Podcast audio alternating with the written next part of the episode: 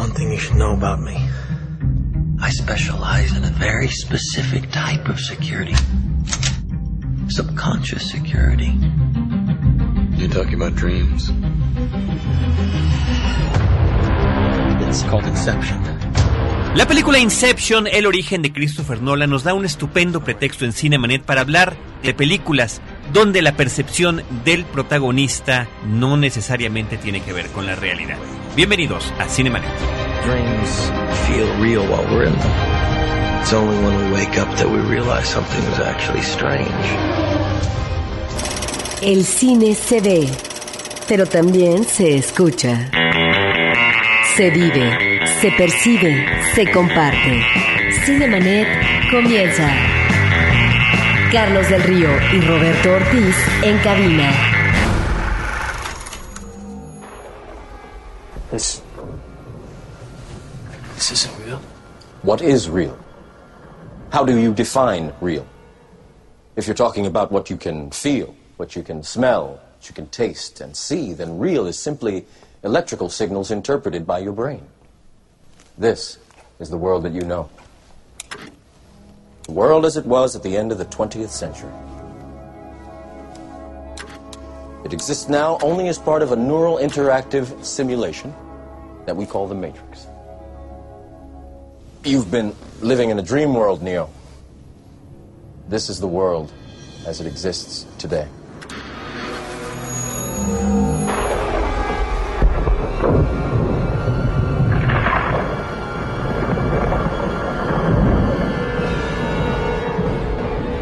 Welcome to the desert of the real.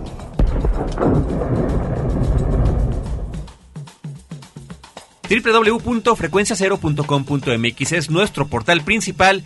Yo soy Carlos del Río y a nombre de Roberto Ortiz les doy la más cordial bienvenida a este episodio especial difícil de definir, pero que junto a los queridos y estupendos amigos que tengo aquí en la mesa podremos ir poco a poco dilucidando y compartiendo con ustedes. Compartiendo porque se trata de películas que para muchos de nosotros son entrañables y que a partir del estreno de Inception, pues estamos recordando que hay eh, mucho cine que se ha narrado de esta manera. Así que voy a ir como si fuera el reloj, voy, me voy a las 12 en punto para saludar a nuestro amigo de podcast, Roberto Coria, criminalista, escritor, apasionado del cine, apasionado del horror en todas sus vertientes, literarias, teatrales, cinematográficas. Estimado Roberto Coria, bienvenido, además con una noticia Sí. que, que me la vas a dejar dar después de que salude o la das tú. ¿Quién la va a dar? La, la dejaremos en una incógnita. Digo, hay una buena noticia. El concepto de horror va a trasladarse a este formato.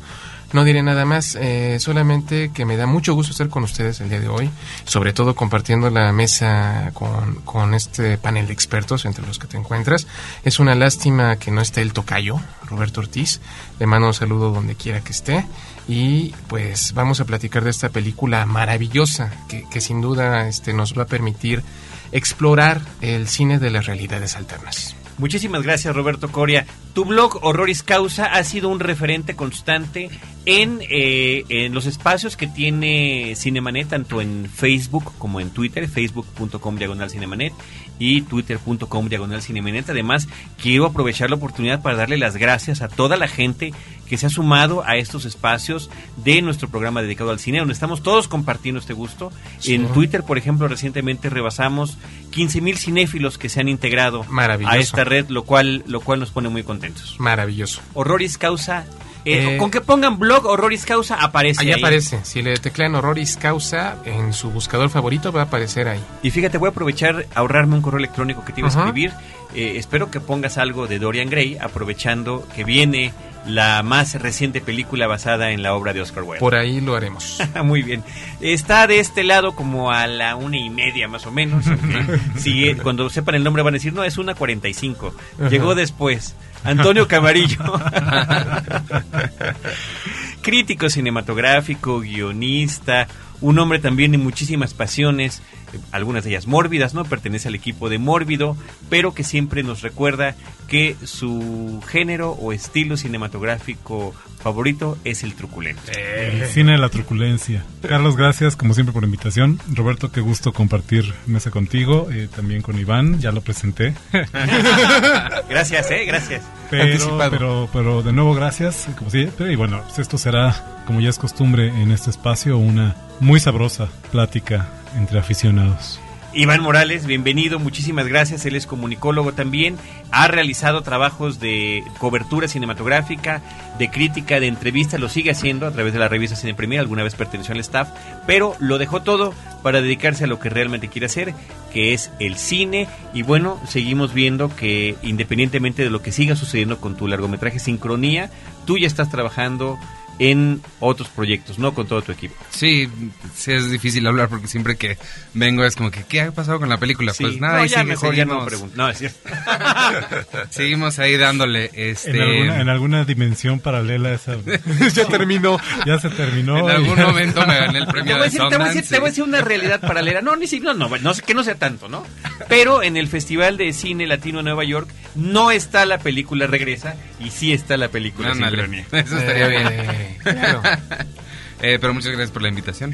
Muchísimas gracias. Y realmente, insisto, lo que nos movió a juntarnos en esta ocasión era para hablar de este tipo de películas. Eh, ya platicamos en un episodio pasado de Cinemanet, ¿no? El, un poco del concepto de Inception, de la película El origen de Christopher Nolan. Eh, esto es la incursión a los sueños y cómo algunos de los personajes pueden o no percatarse de que están soñando o de que están en una realidad y me parece que la forma en la que lo plantean en la historia que como cualquier otra película no plantea su propia realidad y plantea sus propias reglas nos queda muy claro cómo funciona allí pero evidentemente es un es una eh, técnica narrativa que se ha empleado desde hace muchísimo tiempo y creo que en particular a los que estamos aquí sentados este tipo de películas que de repente retan un poquito al espectador o están jugando con la forma en la que estamos apreciando la película, esto es o no es, eh, está pasando, lo está imaginando, nos llama la atención y nos llama la atención de una manera interesante. Pues fíjate que yo siempre he dicho, las cosas son eh, según el cristal con el que se mira. Tú hace un momento acotabas antes de que entráramos a- al estudio de grabación que el punto de vista correcto es el nuestro, porque nosotros estamos de este lado del espejo, pero yo creo que a veces eso se transgrede. Entonces, la realidad eh, alterna, la realidad paralela en el cine, yo creo que se traduce como una necesidad de evasión. No nos gusta lo que tenemos, a pesar de que es lo, lo más familiar de alguna manera queremos rebasar ese concepto, queremos rebasar ese entorno en el cual nos encontramos. Por eso muchos cineastas nos han entregado obras memorables. Digo, y no solamente cineastas, sino vámonos a la literatura, vámonos a la pintura. Yo pensaría en, no sé, en algunas de las obras de André Breton, pensaría en un Luis Buñuel, pensaría en un Salvador Dalí, pensaría en, en un Luis Carroll de Alicia en el País de las Maravillas. Es uno de los ejemplos más brillantes en torno los mundos imposibles, toda esa serie de cómics del pequeño Nemo en el mundo de los sueños. Vaya, todo eso de alguna manera nos sirve como referente para comprender este tema. Y sin embargo lo que tenemos que aterrizar con algunas películas que nos ejemplifiquen lo que, lo que estamos viviendo en este momento. Yo creo que la primera referencia, si me lo permiten, que podemos mencionar en este momento, porque se le ha comparado mucho, yo creo que no son tan, tan comparables, pero bueno, creo que la comparación tiene que ver con lo que está significando como parteaguas, sería con The Matrix, la película de 1999 eh, de los hermanos Wachowski, que nos hablaba de una manera estilizada, elegante, impactante, con unas escenas de acción impresionantes y que bueno, todos salimos creo que con, con un gran deleite, eh, sobre todo los fanáticos de la ciencia ficción, de ver eh, una película que manejaba tantos temas que nos gustaban y en este caso, ¿no? Con qué es real y qué es no y, y, resulta que efectivamente, ¿no? Apuntando lo que decías hace un momento, lo que creemos que es la realidad resulta que no lo es, ¿no? Yo creo que mm, una de las cosas que sí, donde más se puede comparar Matrix con, con el origen y lo que creo que realmente es como el valor más grande que tienen ambas es que demuestran una clara evolución, no del, no del cine, sino del espectador. Estoy muy, muy fuerte en mi creencia de que hace 20 años, bueno, 20 años antes de Matrix, Matrix no pudo haber existido. Y si alguien la hubiera hecho, nadie lo hubiera entendido. Igual que, que el origen ahora. Siento que hace 20 años ni pudo haber existido esa película ni lo hubieran entendido. ¿Por qué? Pues porque simplemente la, como dije, es una evolución del espectador que está acostumbrado a ver historias más más complejas que lo retan un poco más y que tratan con temas que no se habían tratado antes y de formas en las que no se habían tratado antes. Creo que la evolución también de, de- de la narrativa, de cómo se, se presentan todas estas cosas también es bastante importante en el... Es lo que le da la importancia a estas dos películas, creo que más allá de los efectos. Bueno, la evolución es gradual, pero de repente llega un momento en el que dan saltos, como, como Sí. esos dos casos. ¿Qué opinas, Antonio? La evolución es gradual y sin embargo, bueno, creo que evidentemente esto que mencionas, Iván, va de la mano, pues también de una realidad tangible, pues, o sea, evidentemente este concepto de virtualidad que maneja Matrix era imposible de concebir. Exacto. No digamos técnicamente porque pues, al final esa, esos prolegómenos de la Internet actual ya existían hace 30, 40 o 50 años y sin embargo pues, toda esta concepción de lo que es lo virtual y, y en contraposición a qué es lo real, si es que hay alguna diferencia ahí, pues evidentemente no era una, una noción que se manejara hace, hace, como tú dices, 20 o 25 años, ¿no? No, no sé si sea necesariamente eso, porque tío, tenemos Descartes, tenemos a Platón, que sí hablaban de, de estas realidades en las que nosotros somos como la copia de, de- del- de la verdad, ¿no? Creo que a lo que me refiero es la forma de presentar esto no se hubiera entendido, no se hubiera... eh, un espectador común de hace 20 años no hubiera podido... Ok, déjame... ¿Te acuerdas? Al nos enseñan en todo... La primera clase de cine de todos, lo primero que te enseñan es el ejemplo este del... No me acuerdo qué película es, donde está el, el vaquero que le apunta la, la- la pistola al, al público, o el tren que el viene y que todo el mundo se salió corriendo. Creo que es ese mismo, ese mismo efecto, que no saben qué están viendo. Y creo que hace 20 años, si les hubiéramos prestado una película como esta, no hubieran tenido forma de entender qué estaba sucediendo. Por ahí va más a lo que, a lo que me, Tal me vez, refiero. tal vez un buen punto de referencia y creo que la comparación le va a gustar a Carlos y a Roberto también. Eh, yo refiero mucho Matrix a un episodio de la serie original de la, de la Dimensión Desconocida de Ah, Twilight Zone, que de hecho es el capítulo piloto de la serie, Where is Everybody se llama el capítulo, Sí. eh, sobre este individuo que de pronto despierta y está en un mundo extraño para él eh, porque pues, no hay nadie, ¿no? Claro. Eh, se descubre de pronto solo, empieza a deambular, empieza a investigar y bueno, y eventualmente que creo que es una constante de todas estas películas que vamos a discutir en este momento, de pronto en un twist, en un giro inesperado de la trama, pues descubre cuál es la realidad de lo que está pasando. Y ese era un tema recurrente Sí, claro. en la dimensión desconocida. eh, eh, recuerdo eh, otro capítulo, no recuerdo el título del mismo, en el que eh, un actor de televisión de pronto, bueno, es al revés más bien, eh, una persona de pronto descubre que su vida es un programa de televisión, ¿no? Que de pronto alguien dice corte y cuando voltea donde debe estar la puerta de su recámara, eh, pues no hay nada y está la cámara y están las luces y es un set, ¿no? Claro. Y, y así como esos dos po- podría mencionar muchos, es un, es un tema recurrente de, de la fantasía y, del, y de la ciencia ficción, no únicamente en el cine, como ya hemos mencionado, ¿no? sino en, en distintos formatos. This is your last chance. After this, there is no turning back. You take the blue pill, the story ends. You wake up in your bed and believe whatever you want to believe. You take the red pill, you stay in Wonderland, and I show you how deep the rabbit hole goes. Remember, all I'm offering is the truth, nothing more.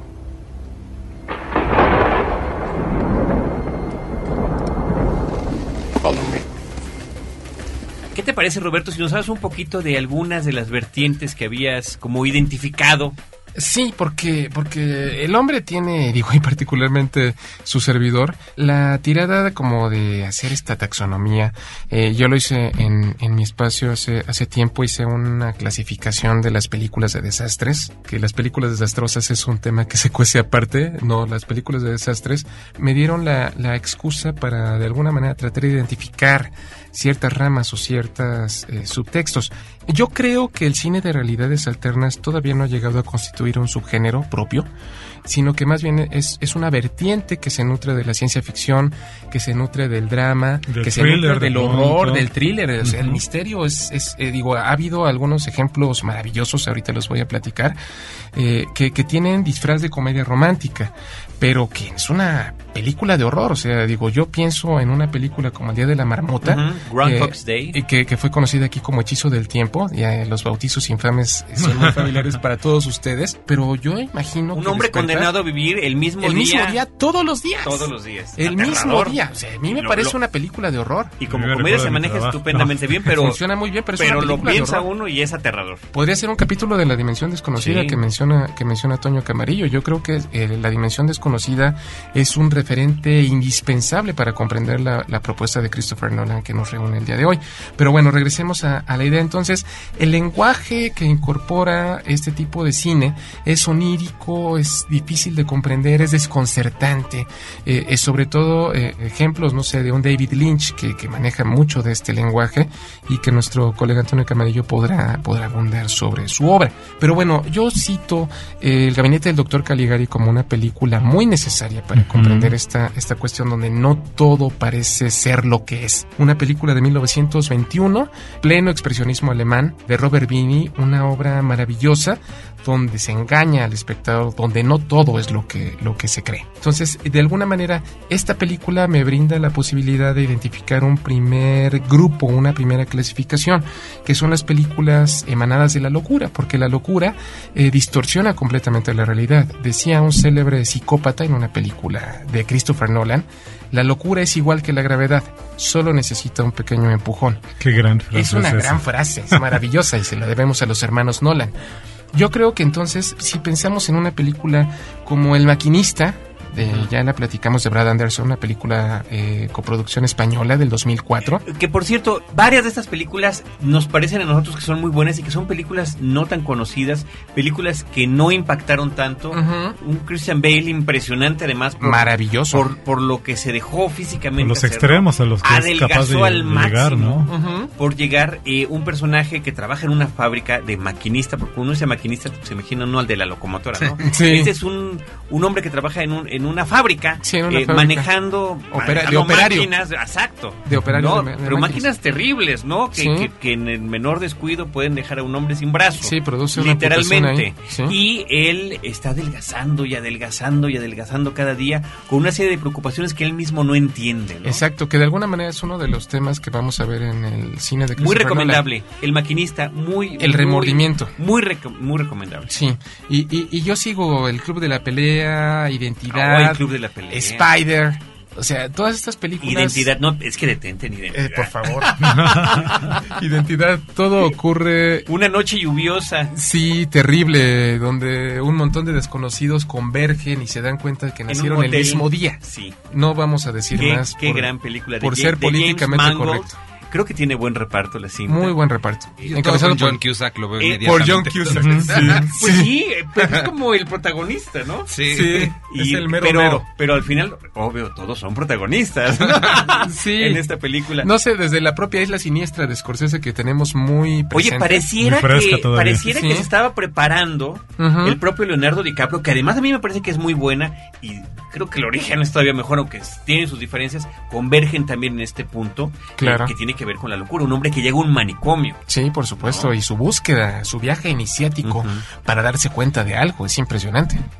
Pues bueno, eh, creo que sería pertinente en este momento, como ya anunciabas hace un instante, Roberto, detenernos un momento en el cine de Lynch. Una cinematografía que si bien se puede caracterizar en general como onírica, eh, subjetiva, debrayada, creo que sería la palabra más adecuada. Enigmática. Si bien podemos eh, considerarla así, es cierto que hay dos o tres títulos claves de la obra de Lynch que van más allá del, de su onirismo eh, Tradicional. tra- sí, natural, iba yo a decir. Tradicional suena más contradictorio. Y que, que creo que ilustra exactamente, creo que la contradicción es, Paradoja. es otra de las palabras clave de este episodio, ¿no? En Lost Highway, eh, no recuerdo cuál fue el título en español. ¿Ese oscuro camino? o- Por el lado oscuro del camino. Por el lado oscuro del camino. Por el lado oscuro del camino. eh, Lost Highway de Suena al 1997.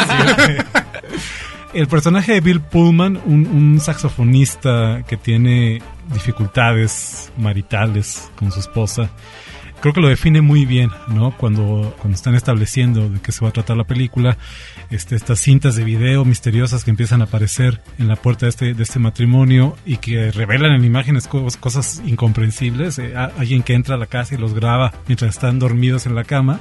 La policía le pregunta al personaje de Bill Pullman si él no tiene una cámara de video, no sé si sospechando que si pueda ser mismo el mismo el autor de esto o no me acuerdo si para para para este tratar de descubrir quién se está metiendo a la casa.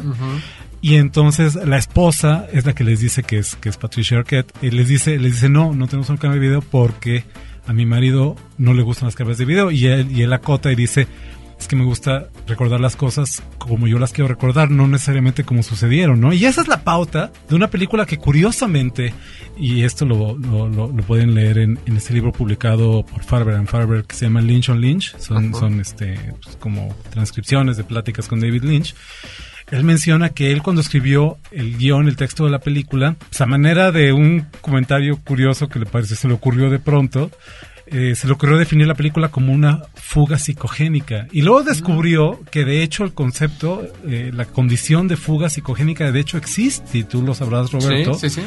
En, la, en la psicología. no ¿Y, sé y en qué la- consiste? ¿La... podría usted explicar, por favor? Pues bueno, los que habrán visto la película eh, lo sospecharán de alguna manera. Eh, hay un punto de la película en la que pareciera que el personaje de Bill Pullman se desdobla en dos personajes diferentes. De pronto este, aparece este otro personaje, un chavo interpretado por Baltasar Getty, que en un giro increíble de la trama, cuando la esposa de Bill Pullman aparece muerta y todo parece indicar que él fue el asesino y él termina en la cárcel, en la, en la famosa Milla Verde, eh, ya listo para una ejecución, y de pronto una noche que las luces en, típica este, onda lynchiana empiezan a oscilar y, Bill Pullman empieza a dar de alaridos en su celda, de pronto ¡pop! resulta que ahí ya no está Bill Pullman sino está Baltasar Getty, nadie sabe cómo llegó ahí.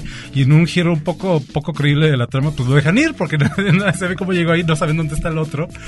Y, y entonces de pronto la historia se parte y toma una desviación siguiendo con estas analogías del título de la película, toma una desviación y te platica la historia de este chavo que es un mecánico en un taller donde este uno de sus clientes más importantes es un mafioso terrible, etcétera, que es otra historia, aparentemente es otra historia y sin embargo no deja de tener ecos y referencias a la primera historia, el amante del mafioso es interpretada por la misma Patricia Arquette, pero este rubia en lugar de morena, una serie de, de ecos y de, y de referencias a la trama principal que eventualmente cuando las dos historias se vuelven a unir, pues de alguna manera medio entiendes de que, digo, estamos hablando de una película de Lynch, medio entiendes Sí. de qué es lo que eh, estábamos platicando, ¿no? Creo que esta película y Mulholland Drive, que de alguna manera tiene, lleva más o menos la misma, la misma idea, Sí. son este fundamentales en esta, repito, si bien todas las películas de Lynch parecieran tener lugar en una realidad alterna, Sí, que aquí le pusieron convenientemente sueños, misterios y secretos. claro. A Mulholland Drive. Sí.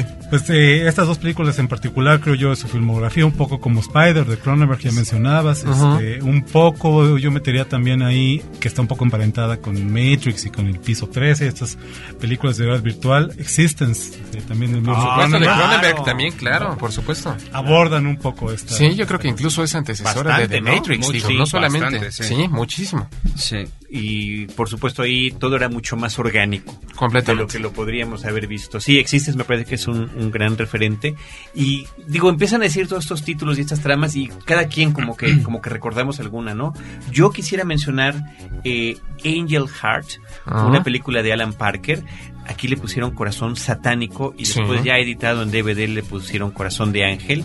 Una película protagonizada por, Mickey Rourke, un- una película que pareciera de cine negro, ¿no?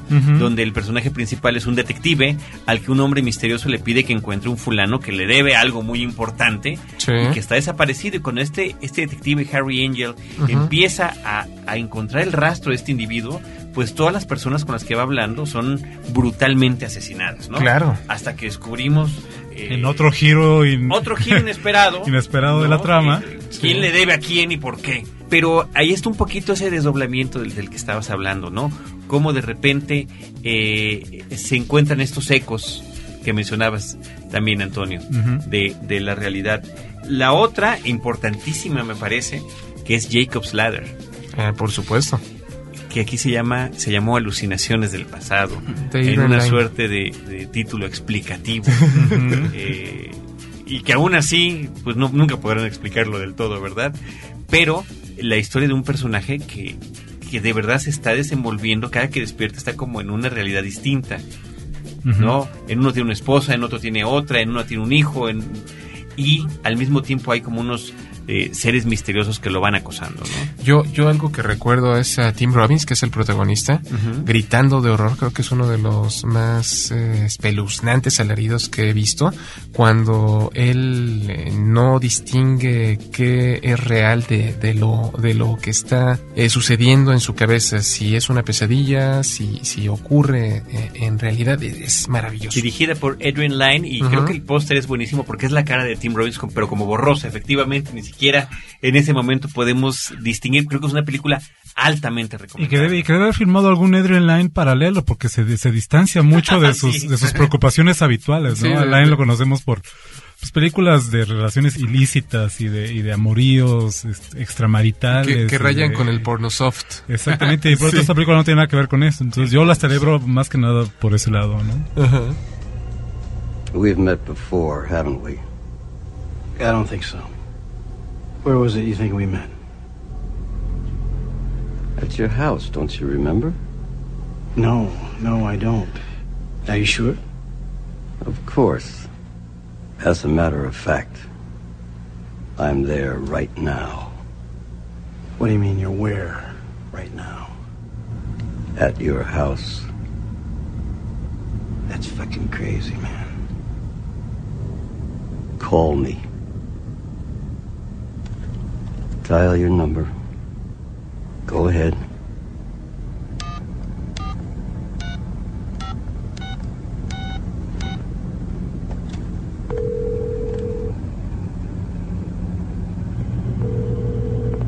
I told you I was here.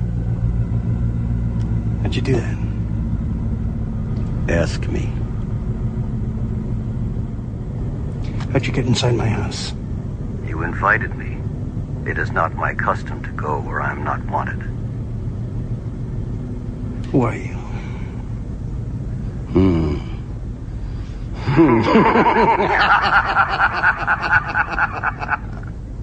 Give me back my phone.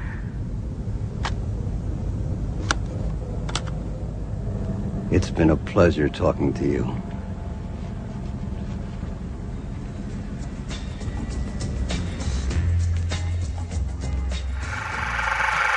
Cinemanet está de intermedio. Regresamos en un instante. Si eres de los que disfruta el vino pero no quieres preocuparte por sus complejidades, no te pierdas a Juan Sotres en Vino para Principiantes, el podcast de Frecuencia Cero. www.vinoparaprincipiantes.com Porque todo lo demás es solo comentario. Ahora, diseñar y hospedar su página web será cosa de niños. En tan solo cinco pasos, hágalo usted mismo sin ser un experto en Internet. Ingrese a suempresa.com y active ahora mismo su plan. Suempresa.com, líder de web hosting en México. Los leones no son como los pintan, ya están de vuelta. Diseña una postal bajo el tema Salvemos al Lobo Mexicano y participa en la cuarta convocatoria internacional de diseño gráfico Los leones no son como los pintan. Puedes ganar una beca al 100% en la mejor escuela de creatividad del mundo, Complot, en Barcelona, España. Nosotros, te pagamos, el vuelo redondo. ¿Qué esperas? Checa las bases en www.losleonesnosoncomolospintan.com. Tienes del 25 de junio al 31 de octubre para mandar tus propuestas. Cinemanet. Coming to you now from the largest studio ever constructed, it's The Truman Show! Yeah! What if you were watched every moment of your life? How many cameras you got there in that town? 5,000. I believe Truman is the first child to have been legally adopted by a corporation. That's correct. Brilliant. What if everyone you knew was pretending? Hi, honey. What if your world was make believe? What if you didn't know it? Until now.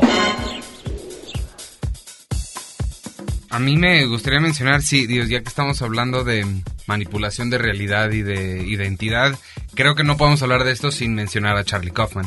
Claro, por supuesto. Y creo que está como muy claro en toda su filmografía, o sea, desde Human Nature, desde intentar manipular la, la misma naturaleza de alguien, pasando por Adaptation, que es el, el Nicolas Cage, bueno, eh, él mismo, ¿no? Ujú. Intentando identificar quién es a través de lo que está escribiendo y evitar todos estos clichés, pero a la vez metiéndolos todos y que tiene después. y que tiene un eco en la realidad con esta onda de que, de que no en el hecho de que eh, Nicolas Cage interpreta dos papeles y así aparecen los títulos como si en la realidad No, eh, déjate los títulos. Estuvieron nominados los dos al guion. Al Exactamente. guion, sí. A- Al Oscar estuvieron nominados Charlie y Donald Kaufman. Después también, eh, evidentemente, Being John Malkovich, que no es nada más que cómo sería vivir a través de alguien a quien admiras, ¿no? ¿Quieres ser John. Malkovich? Eso. Hay que decir El título en español. para Este, obviamente Eternal Sunshine, que es más como con sueños y todo. Y creo que donde más, donde llega a su, su culminación esta búsqueda de la identidad, de encontrar tu lugar en el, en el universo, y no solo eso, sino crear tu propio universo, creo que la máxima expresión de Charlie Kaufman en esto es la película que dirigió, Synecdoche, New York, que aquí le pusieron Nueva York en escena, y es Philip Seymour Hoffman literalmente construyendo su propio Nueva York, su propio mundo, a su propia familia y a su propio él. No es él dando un paso hacia atrás, dando otro paso hacia atrás para describirse a él como a él le gustaría ser. Y aún dentro de lo que él le gustaría ser no puede escaparse de sus pues, de sus propios demonios, ¿no? Entonces creo que sí, Charlie Kaufman es como un, un referente. Un buen referente, sí. Bueno, eh, eh, Charlie Kaufman, guionista cinematográfica, efectivamente, hace esta película de Nueva York que mencionas al final, es donde ya eh, toma las riendas del guion. Pero a mí en particular, Eterno Resplandor de una mente sin Claro. recuerdos, porque es este tipo de películas de las que Antonio y yo hemos platicado muchas veces como muy importante referente, ¿no? Películas de ciencia ficción donde realmente el aspecto eh, tecnológico que necesitas presentar no tiene que ser... eh, No, y de es que- hardware no son no ciencia ficción Sí, de hardware ¿no? No, y es que es, es, es- conceptual. es un elemento, creo que... Y, bueno, ¿Cómo para mí- olvidar, cómo hacer que alguien olvide al amor de su vida? Exacto, y es para mí es para a mí Eterno Resplandor es mi película favorita de Que la gente de paga la por eso, historia. ¿no? Sí.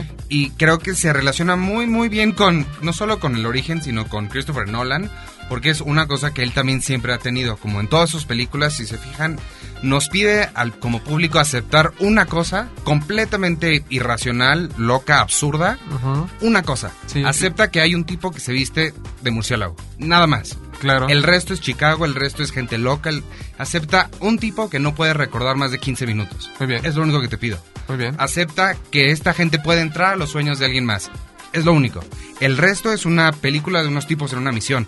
Es, co- no es muy diferente a Ocean's Eleven, digamos, que tienen que ir a hacer una misión. Creo, creo que otro título que podríamos emparentar, sobre todo con Eternal Sunshine of the Spotless Mind, muy cercanas las dos películas, a pesar de que la que voy a mencionar no es tan buena, pero sería Total Recall, El Vengador del Futuro, Claro. eh, dirigida por Paul Verhoeven, Claro. basada en una historia eh, De Philip K. Dick. Philip K. Dick. Lo recordaremos perfectamente por su nombre, ese es el cuento del que Exactamente. se desprende. Exactamente. Y que bueno, es la historia de, de este humilde trabajador de la industria de la construcción del futuro. obrero del Del futuro. Un obrero. Un obrero del futuro. un obrero del futuro. Que de pronto se ve inmiscuido, arrastrado a una trama de espionaje y contraespionaje y una cuestión muy truculenta. En la que eventualmente pues descubre que él no es la persona que piensa que es. Claro, ¿no? de Que acuerdo. su- su- que su cerebro fue lavado para eh, infiltrarlo en este movimiento de resistencia que está pugnando por liberar al planeta Marte de una, de una este, oligarquía ahí terrible, ¿no? Entonces creo que, bueno, evidentemente, todos los títulos que podríamos mencionar aquí de la obra de Philip De K. Philip Dick K. Dick, Philip K. Dick. incluyendo van bien partiendo de, ¿no? Partiendo de una Blade Runner, Blade Runner. continuando con esta película, siguiendo con una Scanner Darkly. Que precisamente de alguna manera eh, va a mi segundo punto en mi clasificación, las drogas. O sea, las drogas alteran la percepción de la realidad. Es, es notorio, digo, Scanner Darkly es una metáfora maravillosa sobre el mundo de las drogas y, y sobre cómo éstas alteran la percepción de la realidad del que las usa. Pero lo interesante, lo interesante en Scanner Darkly es la manera en que esta, sea, sí tiene que ver con el consumo de sustancias psicotrópicas y sin embargo también es una condición deseada y buscada, por un lado buscada de alguna manera por eh, el sujeto, digamos, por la víctima, y que por otro lado es inevitable también. En el caso de Scanner Darkly, el personaje eh, interpretado por eh, Keanu Reeves. Keanu Reeves, iba a decir mío. es el mismo. es el mismo. Sí. Eh, Se ve obligado, se ve empujado a alterar su realidad pues, como por su trabajo como, como policía encubierto, ¿no? Un- una especie de, de agente antidrogas que pues tiene la misión de vigilar a esto, este grupito de, de- de- pobres diablos. de pobres diablos drogadictos, ¿no? Y lo que es terrible y trágico de la película es, es, es ver cómo es arrastrado por esta obligación, por esta, no sé, y que al final, en fin, nada que no voy a revelar nada de la trama, pues descubre que no es sino la pieza de algo más grande que él, ¿no? Y Claro. que cualquier resistencia que pueda oponer pues es inútil. Muy oportuno para comprender las recientes noticias, ¿no? Los policías que aparentemente están cuidando a los malos en algún estado de la República y que los dejan salir de la cárcel para cometer sus Y luego los dejan regresar. Sí, por supuesto, eso es para, lo que, más para que estén seguros. Pero bueno, esa, esa película ayuda para comprender esto. Y, y yo mencionaría ya para rematar mi parte de lo que respecta a las drogas, el almuerzo desnudo. Eh, Nelson, el de los Simpson, dijo, hay al menos dos grandes mentiras en ese título. es basada, dirigida por Cronenberg, Ajá. obviamente, basada en la novela de William Burroughs, que yo creo que hace una suerte de bioepic, juega con muchos pasajes de la vida del propio Burroughs, con sus excesos, con sus adicciones y cómo éstas eh, de alguna manera alteran la manera en que él percibe todo. Y con otra trama propia de un thriller, ¿no? Sí. De una, de una investigación en la que algo hay que descubrir no nos queda muy claro qué Como, es. como algo de espionaje muy similar al corazón satánico que hace un momento platicó Carlos. Eh, Peter, eh, Peter Weller es el, Peter Weller, el ex Robocop. El ex Robocop interpreta este. Nunca terminas de entender exactamente que él Ese- es él. sí, su, claro. su day job es como un exterminador. Pero es escritor. Pero es escritor en las noches y de pronto, de nuevo, se me con una intriga propia de un thriller, propia de una cinta de espionaje, en la que él es alguna especie de agente este, con una misión nebulosa que ni siquiera a él mismo le queda muy claro, pero que de nuevo se ve cumpliendo cabalmente aún en contra de su voluntad. Oye, aunque ya la mencionamos, entraría en esta suerte de categorización arbitraria que estamos eh, eh, tomando de tu parte, Roberto Ajá. La de alucinaciones del pasado. Por Jacob supuesto. Ladder, ¿no? Definitivamente eso tiene que ver con, con esta cuestión de el consumo de, de las drogas, ¿no? Otra vertiente que podríamos manejar tiene que ver sobre la que el autor hace de sus personajes. Y ahí, nada más para iniciar, y podríamos hablar de varias otras películas, podríamos mencionar dos de Woody Allen. Eh, de hecho, creo que en diferentes películas va integrando este tipo de narrativa. A ¿no? Woody Allen le gusta Digo, por ejemplo, el final de Annie Hall, donde está presentando el, el final feliz que le hubiera querido tener con su pareja, y él se voltea a la cama y dice, bueno, pues es mi primera obra, ¿no? Yo puedo- si no- así no terminó mi amor, pero yo hubiera querido que así terminara, pero que lo llegue a trabajar más en películas posteriores, pensaría yo en Los Enredos de Harry, Deconstructing Harry, donde es un escritor donde toda su familia y todos sus amigos están en contra porque en sus libros los plasma a él. Los balconea de las maneras más feas. sí, pero además los embeleza, ¿no? Entonces una hermana que pues no es particularmente atractiva, cuando es la versión de su libro, ¿no? Que nosotros lo estamos viendo en imágenes, es de Moore, por ejemplo, ¿no?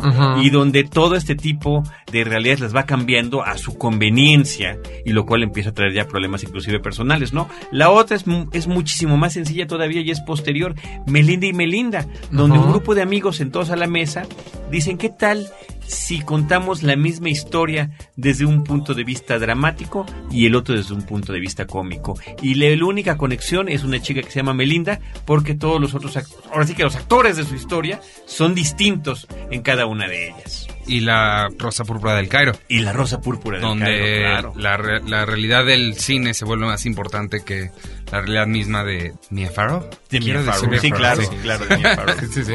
Una, una película reciente, este, ¿cuál es el título? Se me va el título ahorita. Eh, muy emparentada con eso que estamos hablando. eh, esta historia, de nuevo, alguien que descubre que pues, él no es una persona real. es Maravilloso, más extraño que la ficción. más extraño que la ficción. Stranger Than Fiction, Stranger qué Than maravilla Fiction. de película. Y pues, descubre que él no es más un que personaje. un personaje en una novela de alguien más, ¿no? Y descubre que, que algo terrible le va a ocurrir y pues tiene que convencer a su autor de que, su autora en este caso, de que, de que pues no sea tan gacha y que, Que no, ¿no? no, sí, sí, Sí, sí. porque todo parecía encaminar, ¿no? Él escuchaba la... Eso, eso me parece que es una de las cosas más geniales. Él se está cepillando los dientes y está escuchando la narración de lo que ella ella está escribiendo. sí. Y fí- es y muy fíjense cómo volvemos a. Que pareciera, porque ya vuelve a salir, ahorita ya lo había mencionado hace un momento, pareciera que esta cuestión de el libre albedrío, de la voluntad en entredicho, siempre está presente en este tipo de historias. Tú tienes una muy buena. El show de Truman. Ah, claro, esa era la, la- la primera en mi lista, es el show de Truman.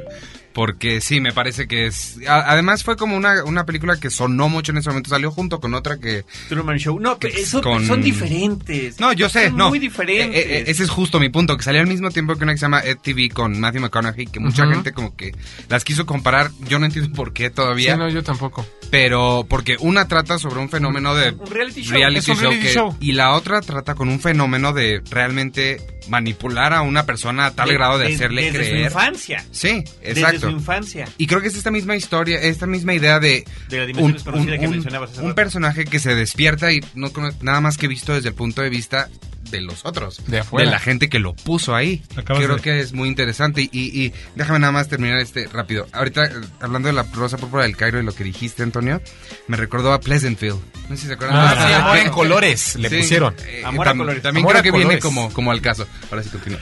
dijiste, dijiste dos palabras clave ahorita, nuevamente. Una persona que despierta y que encuentra a los otros. Y esta podría ser la definición perfecta de la trama también. De la trama, de la trama de una joya, eh, a mí me parece una joya indiscutible del cine de ciencia ficción. eh, ensombrecida también por el fenómeno que fue Matrix, que es Dark City de Alex Proyas. Por supuesto, claro, ¿No? de acuerdo. Y, Maravilloso. eh, de hecho, describiste perfectamente la escena inicial de la película. Este personaje, eh, interpretado por eh, Rufus Sewell. Sewell. Sewell, ajá.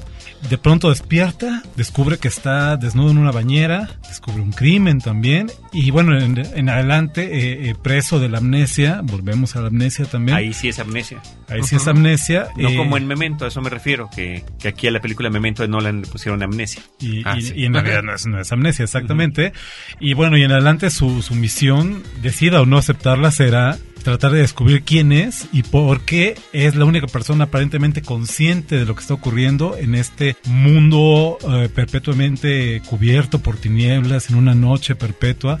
Y este mundo cambiante. también, Cambiante, ¿no? siempre Claro. cambiante, plásticamente cambiante, y en el que estos misteriosos Sí, es padrísimo. personajes, los extraños se llaman, Ajá. que pues parecían tener la clave y el control, el poder sobre este, sobre este universo autocontenido, esta esfera, ¿no? ¿O qué tal también el cubo? Ahorita que mencioné, creo que viene como al caso también. Ajá. este- Personajes que despiertan y se encuentran en una, en una trampa en este caso, Sí. ¿no? Este cubo en el que cada habitación es más mortífera que la anterior. y Exacto. que- ¿Y qué hacemos aquí? ¿Cómo salimos? exactamente. We're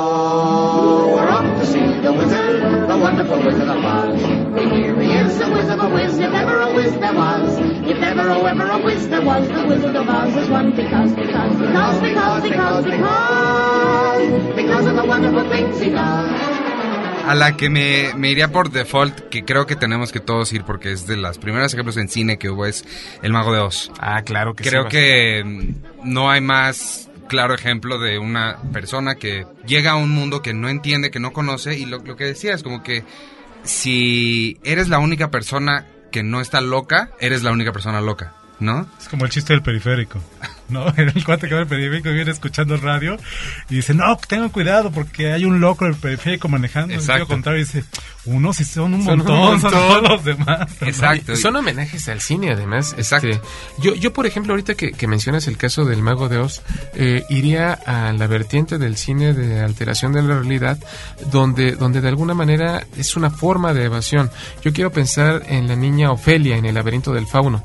Ella crea todo un mundo alterno, un mundo de fantasía. Es lo padre de la película, que no sabemos si realmente Es que es una sucedió. versión dark de, Es- es muy de- del Mago de Oz, ¿no? De los cuentos de hadas en general. O sea, pues- Eh, yo pensaría también, y no es una película que gire en torno a ello, pero la escena maravillosa de Descubriendo el País de Nunca Jamás, con eh, Johnny Depp como James Matthew Barry, él tiene una relación pues inexistente con su esposa. Eh, la mujer se va a dormir a su dormitorio y él va al suyo y abre la puerta y es un paisaje maravilloso. Eh, de alguna manera él evade eh, la frialdad de su matrimonio a través de este, de este mundo imaginario e imposible. Es, es un momento donde, donde hay una alteración de la realidad para mí. Ahora, ahora que mencionas, eh, Roberto, el laberinto del fauno, eh, eh, yo pondría en el mismo saco de nuevo eh, una película que a mí se me hace una joya. eh, fue el debut como realizador de Neil Jordan, el cineasta irlandés, y que es eh, The Company of Wolves. Sí, Compañía de Lobos, Lobos. criaturas del diablo, lo Ah, pusieron aquí sí, originalmente. sí, sí. ¿no? Eh, es una película que, que a mí me fascina porque se puede describir más fácilmente como eh, Caperucita Roja y el hombre lobo feroz. ¿no? Ándale, sí, el hombre lobo Es una feroz. historia de hombres lobo eh, en el contexto del cuento de Caperucita Roja y que sin embargo en otro nivel, eh, porque al final estamos hablando de, de niveles de lectura, de, de niveles de la trama, en otro nivel es una visualización de eh, las neurosis y, de los conflictos propios, en este caso eh, del personaje protagónico, una adolescente que se está convirtiendo en mujer y que sus sueños están llenos eh, esta historia que sueña en aquellas que Caperucita roja y está con su abuelita y la abuelita le recomienda que no se desvíe del camino en el bosque porque puede encontrar algún lobo por ahí, que son eh, pues, imágenes en una visualización deliciosamente surrealista y, y- y visualmente riquísima, pues de lo que es la sexualidad y el despertar a la sexualidad y todo lo que ello conlleva. ¿Qué les parecería pensar, y esto como preámbulo, porque digo, el suéter que trae el día de hoy don Roberto Coria me recuerda a un icónico personaje cinematográfico maltratado en un remake recientemente que se llama Freddy Krueger, Sí. pero ahí también está el manejo onírico, ¿no? La incursión hacia los sueños, pero previo inclusive, o más o menos por la misma época de los ochentas, estuvo esta película que se llamó Dreamscape, Escape de los Sueños, una película que por su reparto debió haber sido más de lo que realmente fue, con Dennis Quaid, Max von Sydow, Christopher Plummer, Kate Capshaw, y que trataba sobre un joven, Dennis Quaid justamente, que tenía la capacidad de incursionar en los sueños de los demás. Y ahí el gran riesgo que se corría en esa película es que si alguien moría en un sueño de- en el que el otro estaba consciente, moría en la vida real. Y intentan utilizar esto para matar al presidente de los Estados Unidos. Wow. Entonces, eh, hay un personaje antagónico que me parece que era el mismo actor que salió en The Warriors, el que era líder de la, de la bandita que le echa la culpa a los guerreros, no el que decía Warriors come to play, y que golpeaba con las botellitas. Él era el que estaba igualmente entrenado que Dennis Quaid y que incursionaba en el sueño. Y bueno, la pelea final se tenía que dar dentro del sueño del presidente, ¿no? Entre estos dos personajes. Vamos, vamos a estirar esta liga a ver hasta dónde se nos rompe. ya le estamos Carlos. estirando, ¿verdad? Sí, es No, bueno, pero esta es la que más se parece No, no, de acuerdo. a, a- a Inception. De acuerdo, pero este, vamos a estirar esta liga y vamos a, a mencionar dos títulos que pueden eh, parecer no tener nada que ver con lo que estamos hablando y que sin embargo hay alguna relación ahí. A ver. La primera, de nuevo, una película de David Cronenberg, The Dead Zone, La Zona Muerta. Ah, en la que el personaje interpretado por Christopher Walken, John Smith es su nombre, la persona más común y corriente del mundo. Juan Pérez. ¿no? El Juan Pérez de los gringos. Sí. Este, tras tener un accidente bizarro, choca en su bocho blanco con un este, transporte de leche, con una pipa llena de leche. Termina en coma durante cinco años y cuando despierta, eh, no únicamente su mundo ha desaparecido, su novia ya se casó con alguien más, evidentemente perdió su trabajo como maestro, no sé qué. Físicamente está dañado. Físicamente con queda, un bastón. sí, camina con un bastón, sino que además descubre que como el pulpo Paul tiene la capacidad, ¿no? De ver el futuro cuando toca a una persona. Y en este, eh, tras un par de viñetas, porque la película es un poco episódica, pues la última tensión narrativa de la, de la cinta tiene que ver con la visión que tiene Christopher Walken de este, pues político, este politiquillo en realidad, este candidato a gobernador en su estado y demás. O ni siquiera gobernador, ¿eh? Así, algo así que descubre. Politiquillo es el Politiquillo que descubre que eventualmente se convertirá en el presidente de los Estados Unidos y será el responsable de desencadenar una guerra nuclear. La tercera Sí, guerra mundial. Pero lo más interesante y que omitiste mencionar y me parece que es importante de la película Zona Muerta basada en la obra de Stephen King, Stephen King. es que este hombre descubre que si él interviene puede alterar ese futuro que él vio. La clásica, la clásica paradoja temporal que está presente en la otra película que iba a mencionar, Volver al futuro, Back to the Future, e inclusive en Terminator, en la saga de Terminator, ¿no? Eh, de James Cameron originalmente, esta idea de, bueno, ¿qué onda? Si regreso en el tiempo y cambio algo, soy capaz de alterar el devenir de los acontecimientos o no. Back to the Future 2 me parece que es de, tiene de una de las escenas mejor logradas donde reproduce acontecimientos de la primera. De la y el primera mismo película. personaje está tras bambalinas cuidando que todo lo que sucedió efectivamente suceda como él como le sucedió la primera Porque vez. si no nos van a complicar vez, más las o cosas, como le sucedió la vez pasada lo cual me parece increíble. Es ahora estás hablando ahorita de- fíjate de películas de sagas que tienen que ver con el viaje en el tiempo y las eh, consecuencias para lo que quieren evitar. Curiosamente sucede cuando tratan de evitarlo, ¿no? El planeta de los simios. Claro. Tan solo la pura saga del planeta de los simios, no en la primera, bueno, de alguna manera sí, porque lo que hacen estos hombres en este viaje eh, intergaláctico o alcanzar estas velocidades de la luz es viajar al futuro, ¿no? Claro. Pero eh, al mismo tiempo en las películas posteriores, sobre todo eh, al final de la segunda y al principio de la tercera, toman el camino opuesto los simios en la nave de los humanos y llegan a lo que hubiera sido nuestro presente en los años 70, ¿no? O los cronocrímenes, por ejemplo. O los cronocrímenes, que de una manera muchísimo más sencilla, eh, un personaje muy torpe empieza a, a hacer que pase lo que no debería de pasar, ¿no? Pero bueno, claro, eh, y me gustó, ¿eh? A pesar de que A mí se ve la pobreza de la película pues, en la producción como que tiene una idea, Sí. una idea muy interesante, pero hablábamos de sagas, ¿no? Y hablábamos de películas buenas. o sea. Sí, no, otra cosa. Pero bueno, digo que sí estiraron un poco la liga porque eh, pues de nuestra idea original sobre cómo un personaje es consciente o no de su realidad, pues le estamos llevando al extremo muy propio del, del cine de ciencia ficción, en el que pues es gracias a algún artilugio, algún artifundio mecánico, ¿no? O científico que se crean eh, voluntaria o involuntariamente pues, una serie de universos paralelos y de tramas paralelas en las que el concepto de qué es la realidad y cuál es la buena pues queda ya muy muy desdibujado, ¿no? Claro. This is a story about a man named Harold Crick. Harold lived a life of solitude. He would walk home alone. He would eat alone. When others' minds would fantasize about their upcoming day, Hello? Harold just counted brush strokes. All right, who just said Harold just counted brushstrokes? You have a voice speaking to you. About me, accurately and with a better vocabulary. Harold found himself exasperated. Shut up! Cursing the heavens in futility. No, I'm not. I'm cursing you, you stupid voice, so shut up and leave me alone! Little did he know that events had been set in motion that would lead to his imminent death. What? Why? Hello? Come on! Karen Eiffel, my name is Harold Crick. I believe you're writing a story about me. Is this a joke?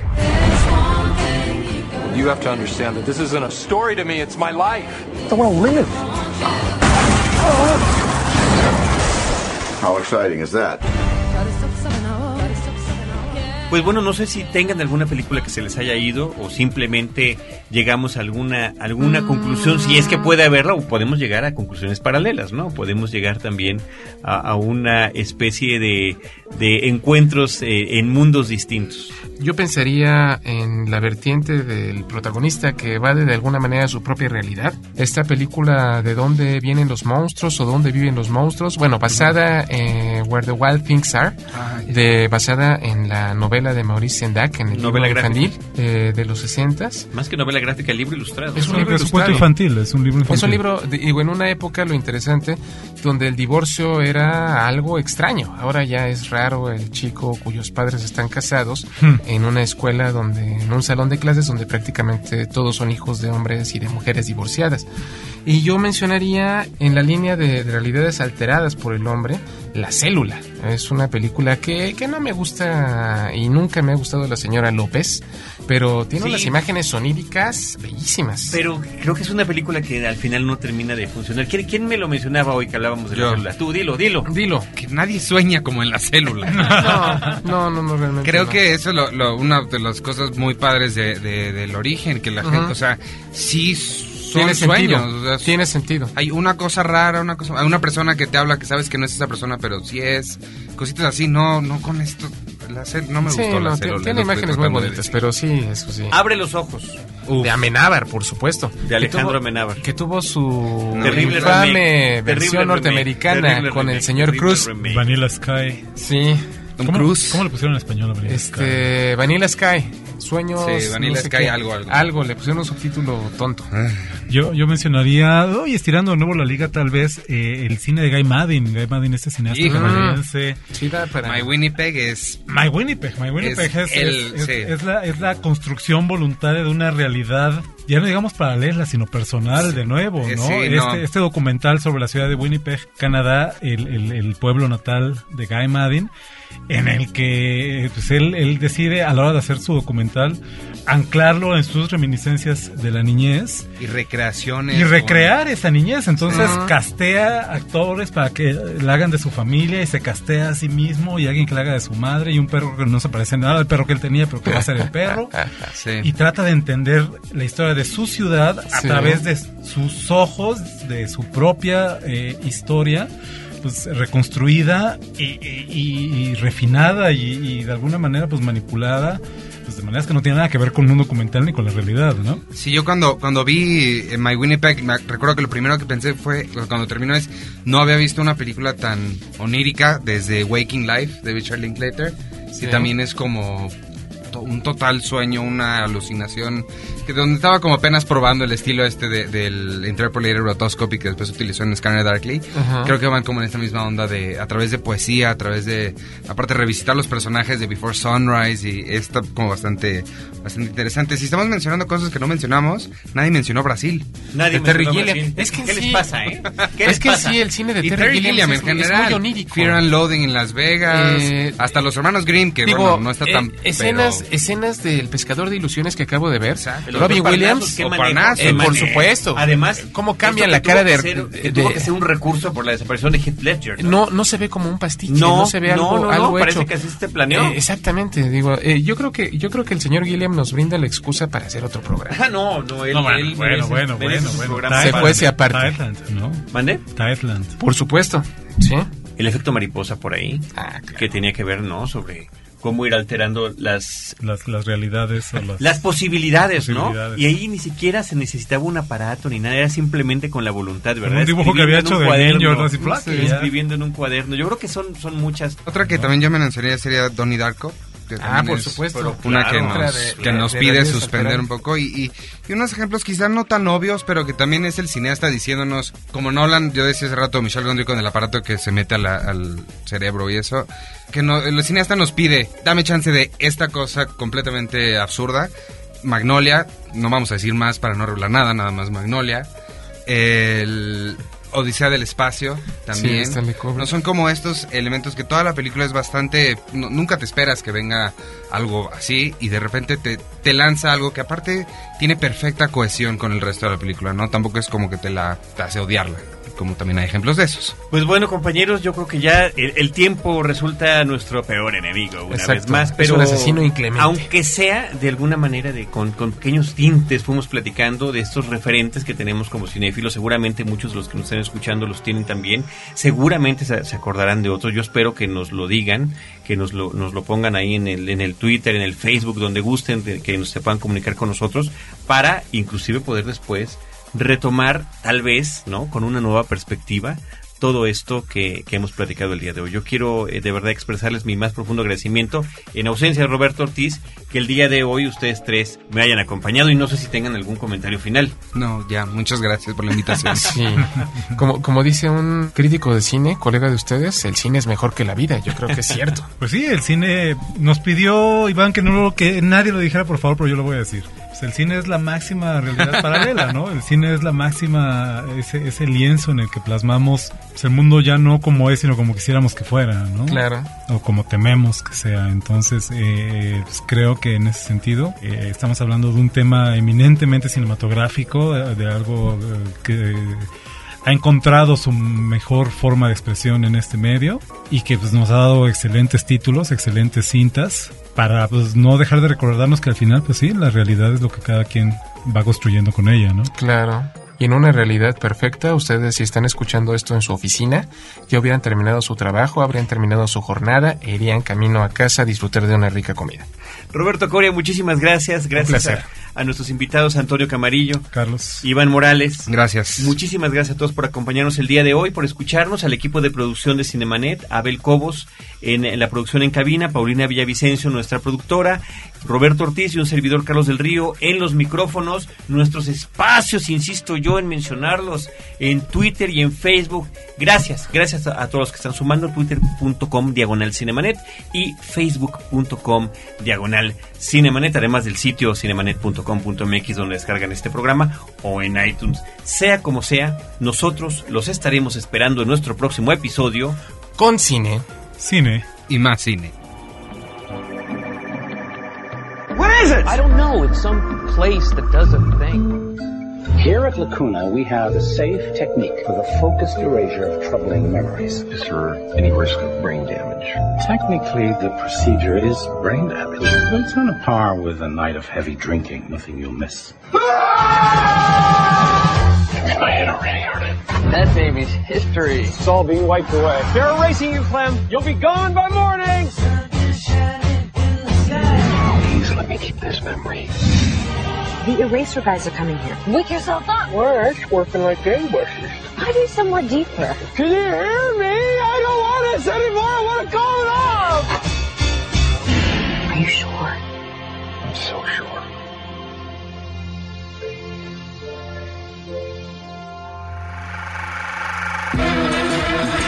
Cinemanet termina por hoy. Más cine en Cinemanet. Frecuencia Cero, Digital Media Network, www.frecuenciacero.com.mx, pioneros del podcast en México. Este medio y que pues, nos ha dado excelentes títulos, excelentes cintas, para pues, no dejar de recordarnos que al final, pues sí, la realidad es lo que cada quien va construyendo con ella, ¿no? Claro. Y en una realidad perfecta, ustedes si están escuchando esto en su oficina, ya hubieran terminado su trabajo, habrían terminado su jornada e irían camino a casa a disfrutar de una rica comida. Roberto Coria, muchísimas gracias. Gracias a, a, nuestros invitados, Antonio Camarillo, Carlos, Iván Morales. Gracias. Muchísimas gracias a todos por acompañarnos el día de hoy, por escucharnos, al equipo de producción de Cinemanet, Abel Cobos en, en la producción en cabina, Paulina Villavicencio, nuestra productora, Roberto Ortiz y un servidor Carlos del Río en los micrófonos, nuestros espacios, insisto yo en mencionarlos, en Twitter y en Facebook. Gracias, gracias a, a todos los que están sumando, twitter.com diagonal cinemanet y facebook.com diagonal cinemanet, además del sitio cinemanet.com.mx donde descargan este programa o en iTunes. Sea como sea, nosotros los estaremos esperando en nuestro próximo episodio con cine, cine y más cine. What is it? I don't know. It's some place that does a thing. Here at Lacuna, we have a safe technique for the focused erasure of troubling memories. Is there any risk of brain damage? Technically, the procedure is brain damage, but it's on a par with a night of heavy drinking. Nothing you'll miss. My head already hurting. That baby's history. It's all being wiped away. They're erasing you, Clem. You'll be gone by morning.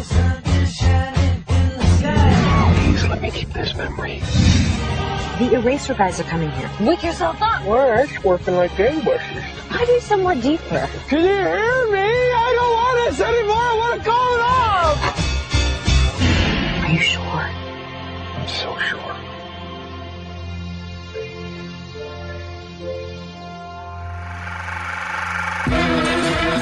Cinemanet termina por hoy.